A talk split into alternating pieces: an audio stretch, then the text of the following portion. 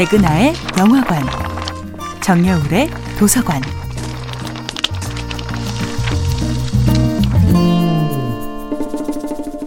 안녕하세요. 여러분들과 아름답고 풍요로운 책 이야기를 나누고 있는 작가 정여울입니다. 이번 주에 만나볼 작품은 매그 울리처의 소설 더 와이프입니다. 뛰어난 재능을 지녔지만 사람들에게 주목받는 일을 매우 싫어하는 조엔. 그녀는 그런 내성적인 성격 때문에 자신의 글을 자신이 썼다고 말하지도 못하는 지경이 됩니다.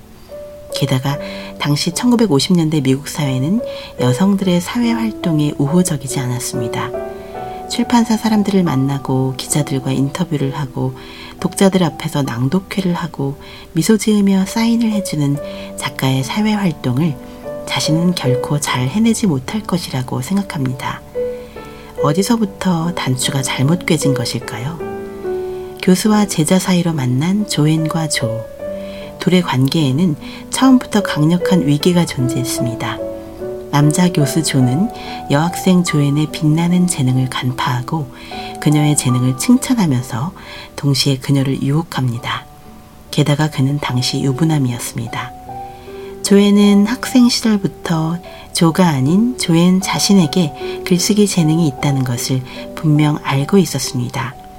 그럼에도 조앤은 자기 자신을 믿지 못합니다. 그녀의 과도한 내향성이 자신에 대한 믿음을 최소한의 자존감마저 파괴했던 것입니다. 나는 아직도 우리 둘 중에서 그가 더 중요한 사람이고 나는 아직 미완성이라는 느낌이 들었다.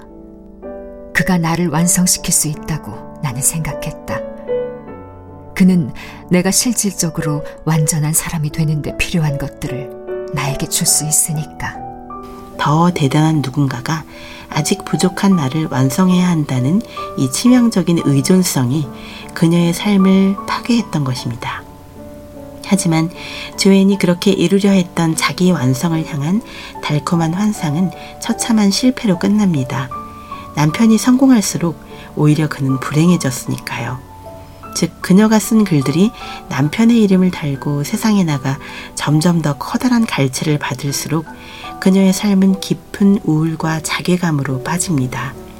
내성적인 성격이 꼭 나쁜 것은 아니지만 내성적인 성격과 극도로 낮은 자존감이 합쳐졌을 때 이렇게 자신의 가장 소중한 것을 남에게 빼앗길 수 있습니다. 조회는 이제 진정으로 자기 자신이 되는 마음의 모험을 떠날 수 있을까요? 정여울의 도서관이었습니다.